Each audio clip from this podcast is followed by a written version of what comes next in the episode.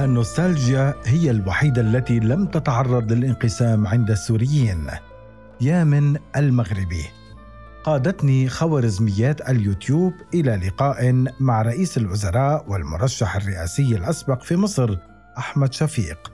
أطلق خلاله تصريحا غريبا أنا حاربت واتحربت قتلت واتقتلت.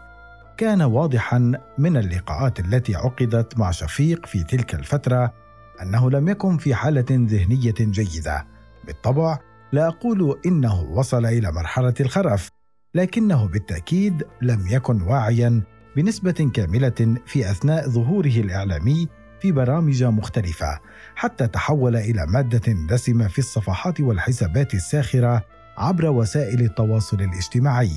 بعد أن انتهت مرحلة الضحك التي أعادتني إلى أيام كنت شاهدا فيها على زخم سياسي كبير في شوارع مصر سألت نفسي هل نجحت حقا في معركة محددة قررت خوضها قبل سنوات؟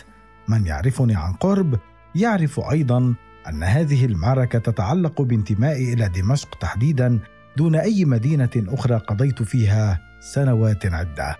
لا يضرني الاعتراف بأنني فشلت في هذه المعركة تحديدا. ما زال جزء مني هناك وعجزت عن إخراج هذه المدينة من ذاكرتي ومن روحي. لكنني فضلت هذه المرة أن أفكر في الأسباب التي جعلتني أفشل في التغلب على هذا الانتماء.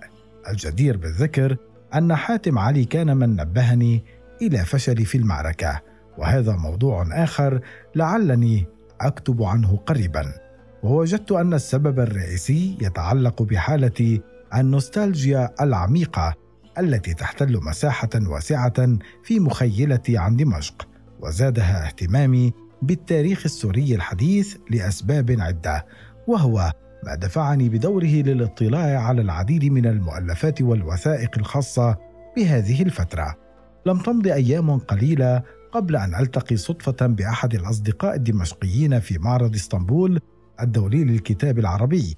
وهو معرض بالمناسبة لا يخذل أحدا بالتوقعات السلبية عنه لأسباب عدة. المهم أني وصديقي قررنا الجلوس في مقهى قريب للحديث عما ينتظرنا من مستقبل معقد في هذه المدينة أي إسطنبول. لا يمكن لشخصين دمشقيين أن يجلسا من دون أن يتحدثا عن مدينتهما سلبا وايجابا. سألته هل تعاني يا صديقي العزيز من حالة النوستالجيا نفسها؟ فضحك بصوت عال جعل نادل المقهى يوجه نظرات الملامه إلينا بشكل مباشر. يكفي أننا سوريان ليحدث هذا الأمر أصلا في الفترة الحالية في تركيا.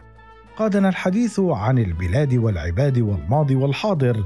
إلى نقطتين كان لهما بالغ الأثر في تحديد أزمة النوستالجيا الموجوده حاليا والتي خالفت رأي صديقي فيها حول مدى انتشارها لدى السوريين خارج البلاد تحديدا لكن صديقي أجابني بهدوء.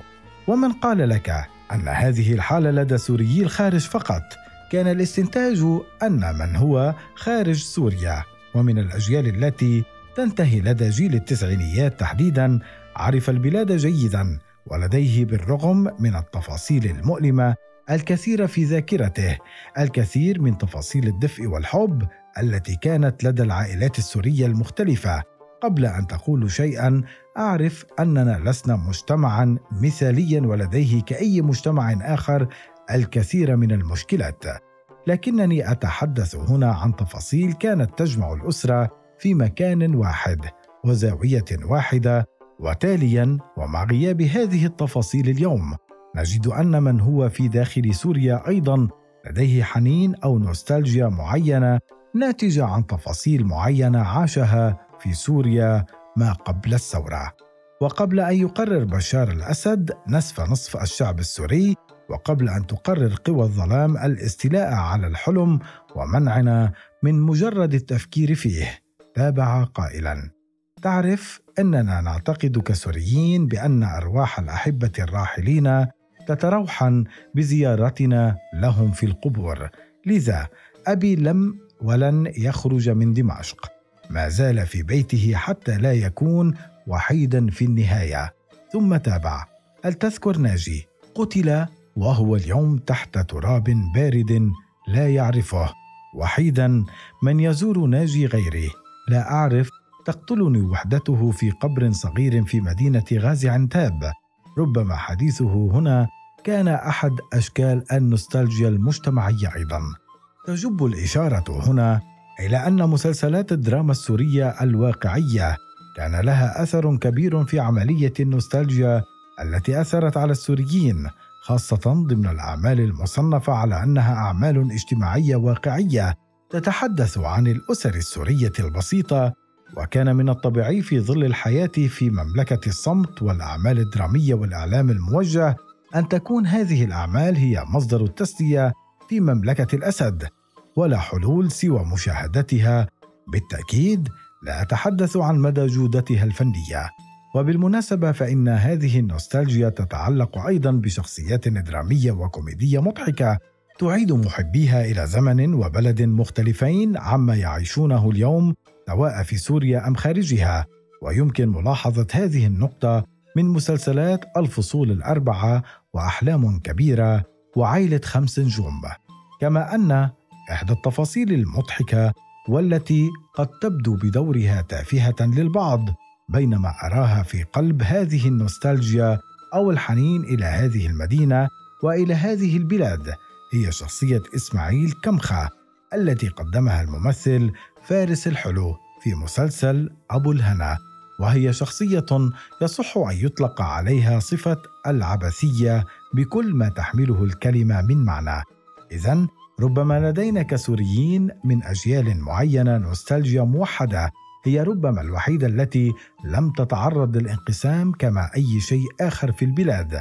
انقسام سياسي وإنساني حد القرف والتعب. أخ يشمت بأخيه لأنه فقط يجلس في مناطق سيطرة النظام. والعكس صحيح. وإذا صادف واجتمع الشامتان معا على طاولة واحدة وحيدا الأحاديث عن الشقين الإنساني والسياسي والكارثة التي حلت بالبلاد فإن هذه النوستالجيا تجاه إسماعيل كمخة أم الشتائم الموجهة إلى الحكم في مباراة كرة قدم أم غيره تعبر بهما إلى شاطئ آخر ولو إلى حين وضمن حيز زمني قصير للغاية لن يتعدى انتهاء الجلسة. لم أستطع سوى أن أصمت وأنظر في عيني صديقي ووجدت بالرغم من هذه الابتسامة على محياه الخوف من الوحدة والقسوة اللتين تنتظرنا جميعا. نعم سوريا لم تكن اما حنونة علينا لكن الخالات الأخريات كن أشد قسوة علينا أيضا. علي القول إننا شريحة واسعة من السوريين خارج البلاد. ما زلنا نعيش كسوريين مهما بلغ مستوى الاندماج مع المجتمعات الجديدة. نقلنا سوريتنا بسلبيتها وإيجابيتها إلى الخارج واستفدنا منها في مئات بل آلاف التفاصيل وحافظنا على هويتنا. ومن قال إن الاندماج يعني نسف الهوية. لذا وجدت أن هذه النوستالجيا التي عددت لفترة طويلة أنها سلاح تحاربني به ذاكرتي بشكل شبه يومي لها أثر إيجابي بشكل ما. وهذا الأثر لا يتعلق بصوت فيروز وشوارع دمشق بل بذكريات محببة إلى قلبي الذي عاش كغيره في يوم ما براءة الأطفال وبصورة درامية متعددة لا يجمع بينها سوى أنها جميعها كانت في الشتاء في حضن جدتي أمام تلفاز قديم يذيع ما تيسر له وسمح بإذاعته. كل شيء يقسم السوريين اليوم حرفيا كل شيء في بلاد مشرذمه واقعة تحت رحمة جيوش أجنبية مهما بلغت سوريتها. شيء يشبه الاحتلال المحلي بشكل ما فقد هي النوستالجيا بانقساماتها المتعددة وأشكالها المختلفة ومشاعرها المتضاربة تعطي صورة عامة عن مجتمع ظنناه جميعا واحدا متوحدا.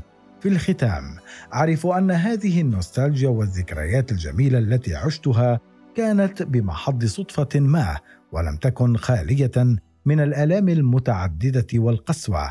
كذلك غيري ممن فقد أحباءه في سجون النظام ومعتقلاته أو بآلام الحياة التي سببها النظام نفسه في يوم ما. لذا أعرف أن هذه النوستالجيا التي حاولت وصف جانبها الجميل في الأعلى لديها جانب متوحش ومظلم وقاس ومخيف أيضا. وجه يهرب منه الكثير من السوريين الواقفين في صفوف انتظار حل لن يأتي إلا بأيديهم. وعندما يأتي يوما ما يمكن لنا أن نصنع حياة مختلفة تعطي حنينا مستحقا إلى بلاد لنا وليست لمن سرق أحلام البلاد والعباد ونهبها.